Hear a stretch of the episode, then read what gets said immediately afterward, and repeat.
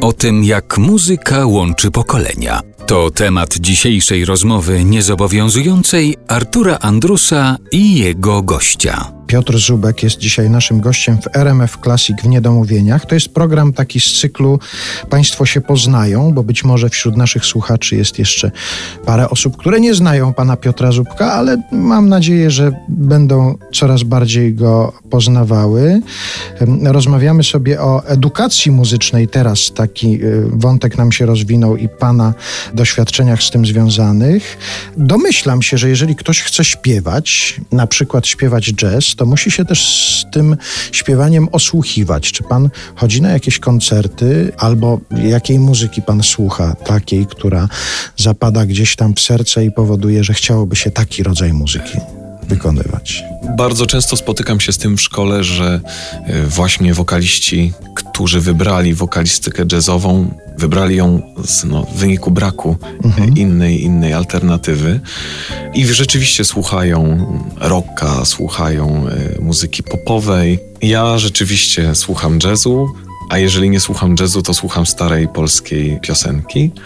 Stara polska piosenka, czyli stara polska jakie? Piosenka. Okolice. Czyli to są zarówno okolice Międzywojnia, jak i piosenki tych wielkich poetów polskiej piosenki, czyli Agnieszki Osieckiej, Wojciecha Młynarskiego, Jonasza Kofty i Jeremiego Przybory. A na koncerty zagląda pan czasami? Zaglądam na koncerty. Przeróżne koncerty. Zaglądam na koncerty stricte jazzowe, chociażby na koncert Gregory'ego Portera. Gregory Porter robił koncert w Katowicach, ale bardzo chętnie wybieram się także na koncert Magdy Umer. Czyli można to połączyć. Oczywiście. I ten tekst jest na pierwszym miejscu ciągle. Zdecydowanie. Tekst jest najważniejszy zarówno w utworach stricte jazzowych, chociaż się o tym właśnie nie mówi i wokaliści bardzo często zapominają o tym, że po coś ten tekst napisali, także do standardów jazzowych.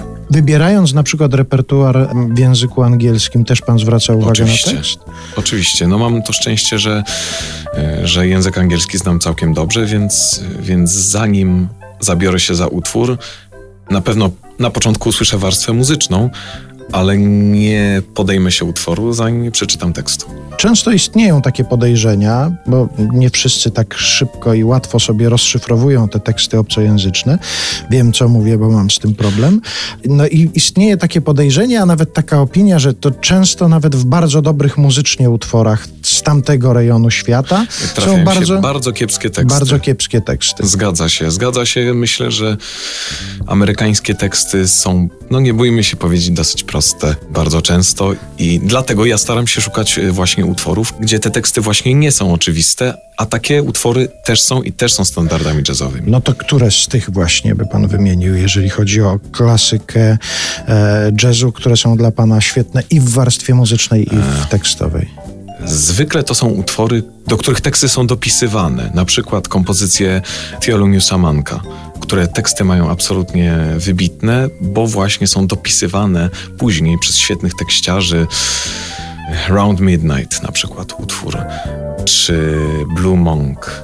Poza tym utwory, które my nazywamy standardami jazzowymi, a są utworami z musicali, tak jak na przykład Foggy Day.